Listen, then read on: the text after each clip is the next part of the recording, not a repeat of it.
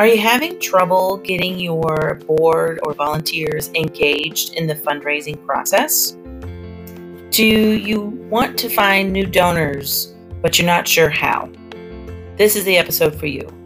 Hi, Liz Hack here with Small Shop Fundraising. On this episode, we're going to do a quick exercise on how to prospect and sift through potential new donors into your organization. All this coming up. Hello and welcome to Small Shop Fundraising, a podcast dedicated to small to medium sized nonprofits and the topics and issues facing them today. I'm your host, Liz Hack. Today I am doing a solo episode, and it's because I've heard a couple of different organizations tell me that they are having trouble finding new donors. They're having trouble engaging their volunteers in fundraising. They want to buy leads from some source that they know nothing about these leads, these donor leads. I thought that maybe other nonprofits might be facing the same issues, not knowing how to engage their volunteers, their board, their leadership, their fundraising committees, not knowing where to turn uh, when it comes to new donors, or maybe they're starting a capital campaign or a major gift campaign and they need to look outside of their current funding pools because they're doing something totally different. So, let's go through an exercise together. The best place, it turns out, to find new donors or potential new donors, especially individuals, are the are from the people who are sitting around the planning table volunteers, people who help plan your biggest and best events, those folks who are closest to the organization can help you find those individual donors, maybe even corporate organizations that they're attached to in one way or the other. They can help you find new individuals, new donors to come be a part of your organization's fundraising efforts. And I say that because people will engage with those who they know, who they like, and who they trust. And in fundraising, we call that linkage, interest, and awareness. If you are a organization who supports dogs and one of your board members has a good friend who loves dogs, has 3 dogs of her own or his own, and they know nothing about your organization, that would be a good potential new donor to educate and make your nonprofit uh, aware in her in her sphere. However, if you're an organization that supports dogs uh, and one of your board members or volunteers has a really good friend who loves amphibians like turtles and snakes and fish, perhaps it's not the best fit. But still give them the opportunity to say, I think I'll pass on this one. So we're going to go through an exercise. Like I said, nonprofit organizations need to find people who are linked to the organization, who are interested in what types of things the, organiz- the organization's mission tries to impact, and they need to then make them aware of what they do in a variety of ways, right? But before we can do that, we have to find them. So, if you aren't driving a car and you're not taking a walk right now, and you have the opportunity to get out a piece of paper and a pencil, I would really appreciate it if you went ahead and did that right right now. Because we're going to do a little bit of an exercise. You're going to draw a big plus sign in the middle of your paper so that you have four equal quadrants. We're not going to do any math. Four equal quadrants uh, one, two, three, and four. And this is going to help you be specific, think outside the box, and create subcategories. And we're going to do this as if you are the donor. Think of an organization, maybe you are on the board of something, maybe you do help plan. Put yourself in your in your volunteer shoes and do this exercise with me. So, you've got the big plus sign on your paper and we're going to label each each quadrant. So in the lower right, you're going to label it friends. In the lower left, you're going to label that professional. In the top right corner, you're going to put community. In the top left corner, you'll put family. And again, these are all subgroups of people that we're going to talk about. So instead of having an, a board member or somebody tell you that they don't know anybody that could give to this organization, none of them are interested in supporting a nonprofit that works with trees. Well, let's just throw all that away and just focus on putting anything and everything down that comes up as you're going through this exercise. So, for example, for friends, Facebook friends, or your social media of choice friends, that is not going to help in this in this particular mm. exercise. We want to dig deeper and think deeper about who we know that we have considered friends throughout our lifetime. So that means not just thinking about the friends that you have you have right now that you see on a more frequent basis, but the people who you might connect with on Facebook. For example, your high school friends, maybe your college friends. Maybe you've moved and you have friends from an old neighborhood or your current neighborhood friends. Obviously, we're talking about uh, people who you have you're in groups with potentially on Facebook. Uh, for example, I'm a part of a mom's Facebook group. Perhaps you have people that you bike with or run with or see every morning at your favorite workout spot. Those are all the types of people that you would put on this friends list. People who you've connected with throughout your life that you still have potential connections to. Now let's go up to the top right quadrant of this plus sign, and that should say community. Now, what comes to mind when you think about community? Do you think about organizations with whom you volunteer with? That's great. Maybe you belong to a Rotary. Maybe your ter- church friends. I am a Girl Scout mom, so I have Girl Scout friend moms that I have met through my community. Perhaps your or your children are on a sports team. Uh, maybe you've gone through a leadership class and you still are connected with those folks. I've gone through two different types of leadership classes, and I'm still connected to a lot of those folks on Facebook.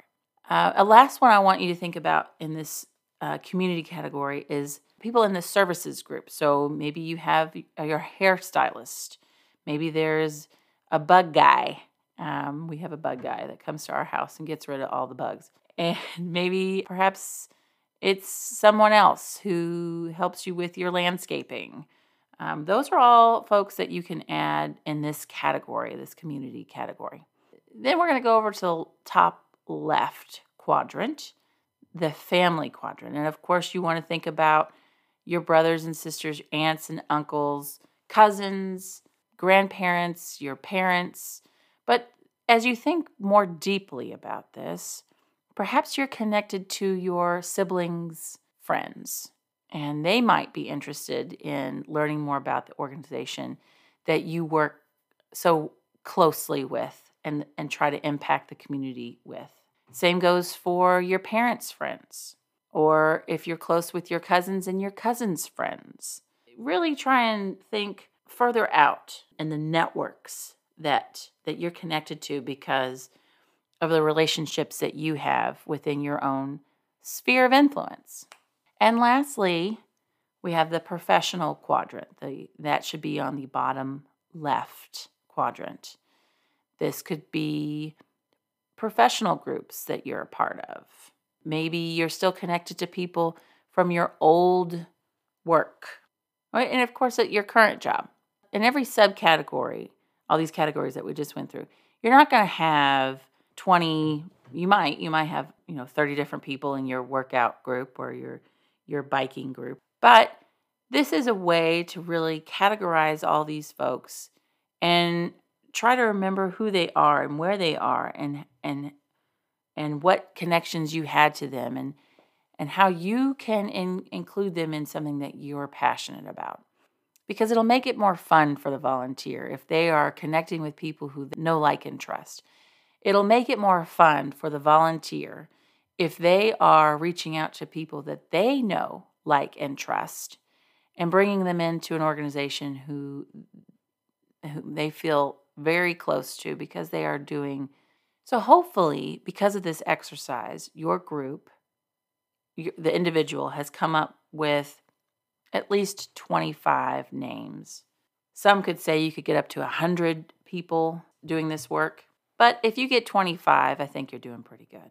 Uh, one last thing I want to say about the professional group is even if your new board person or your volunteer group has moved in from another part of the country, say they came from Texas or they came from Florida, and now they're living here uh, in this in this new city that is not in one of those states.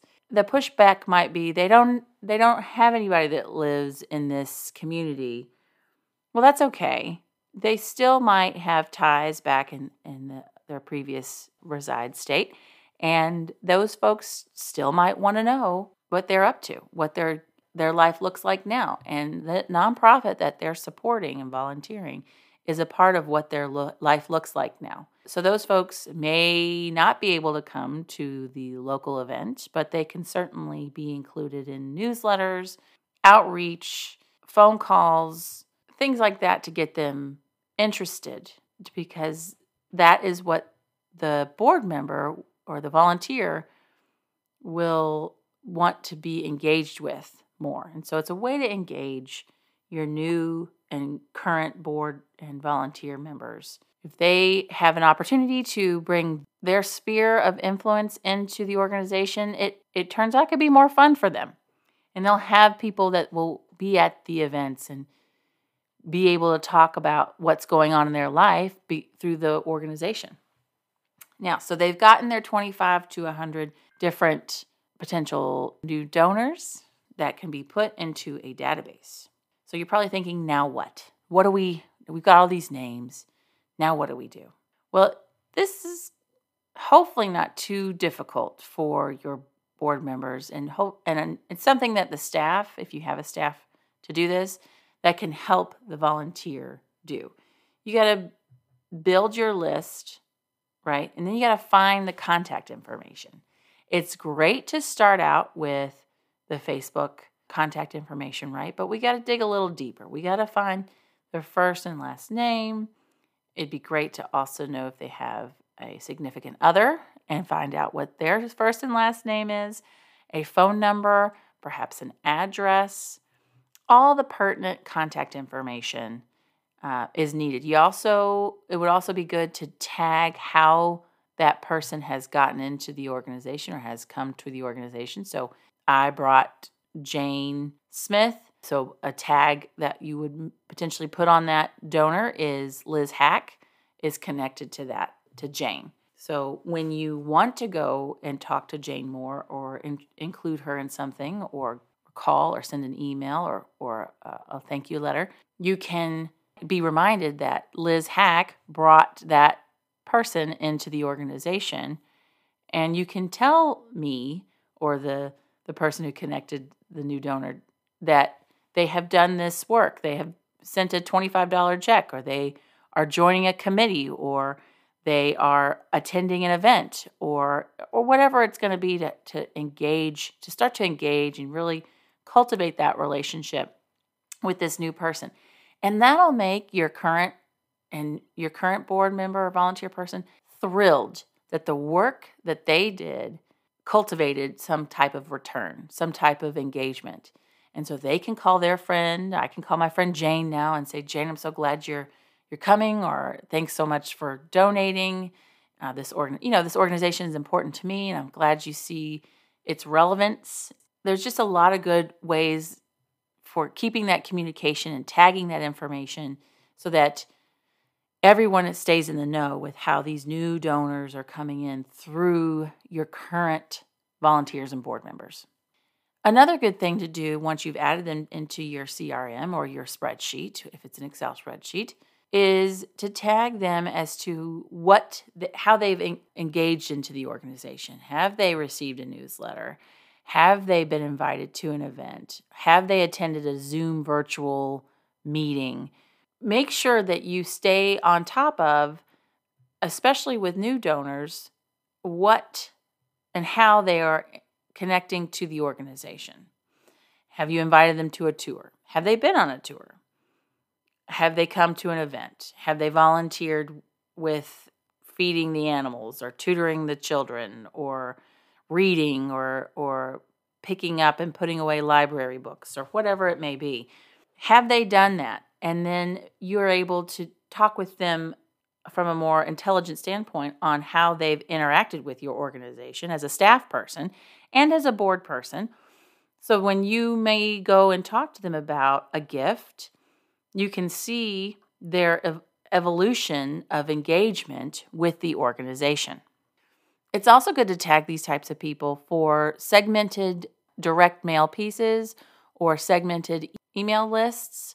So if you know they've been to the 5K or they came to the Zoom meeting or if they gave at a certain level, you can segment that information and be able to uh, send specific communications to the similar like folks, this, the same group of people that went to the 5K or the same group of people that attended the Zoom meeting. It gives the donor and the volunteer an understanding that you are paying attention to them and that you see them working with and for the organization and that they understand, they see you understanding that they too believe in, in the work that the organization is doing. It really is a win win. This exercise, the making the plus sign and filling out the different quadrants, shouldn't take too long. I would say it could take 15 minutes at most.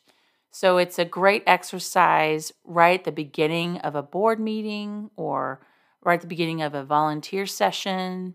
You could even put it into a virtual meeting exercise with slides to help people kind of think through the different subcategories. Be sure that you collect the names, uh, no matter how much information they have for each individual potential donor or volunteer but be sure you collect that information and then, you know, come back to them and ask them, you know, did you ever get that phone number or do you have that new address? Really, the focus is once you do this, you get the list back from your uh, board or your volunteer group, and then you can ask questions and follow up later. This is a great way to get any committee meeting started because, again, it's just a little 15 minute exercise that all can do together and if you do decide to work on building donors this way instead of buying leads or uh, flyering a neighborhood or whatever and hoping that people will give, the relationships seems to, to sustain year over year, month over month. And the organization is better off for it because of doing the, the work in the front with creating relationships and providing opportunities for donors who may not like to ask for money but still be a part of fundraising through engaging their sphere of influence the sustainability of those donors are long lasting instead of potentially a, a lot of those leads that you bought or those donor names that you bought giving at a low level one time and then never repeating that don- that donation again. So that is one of the reasons why we always encourage at GFNM, at Griffin Fundraising and Marketing, to find new donors through this type of exercise, through people who you know, you like, and you trust, and then linking them and providing and seeing if they're interested, and then providing awareness of the nonprofit. It all goes back to building those relationships for the long term. If you have any questions about this particular exercise or any other questions about finding new donors, please send me an email. My email address will be in the show notes. Happy to also provide a 20 minute conversation about how to find new donors in a world during a pandemic. My name is Liz Hack. This has been Small Shop Fundraising. Thanks for listening.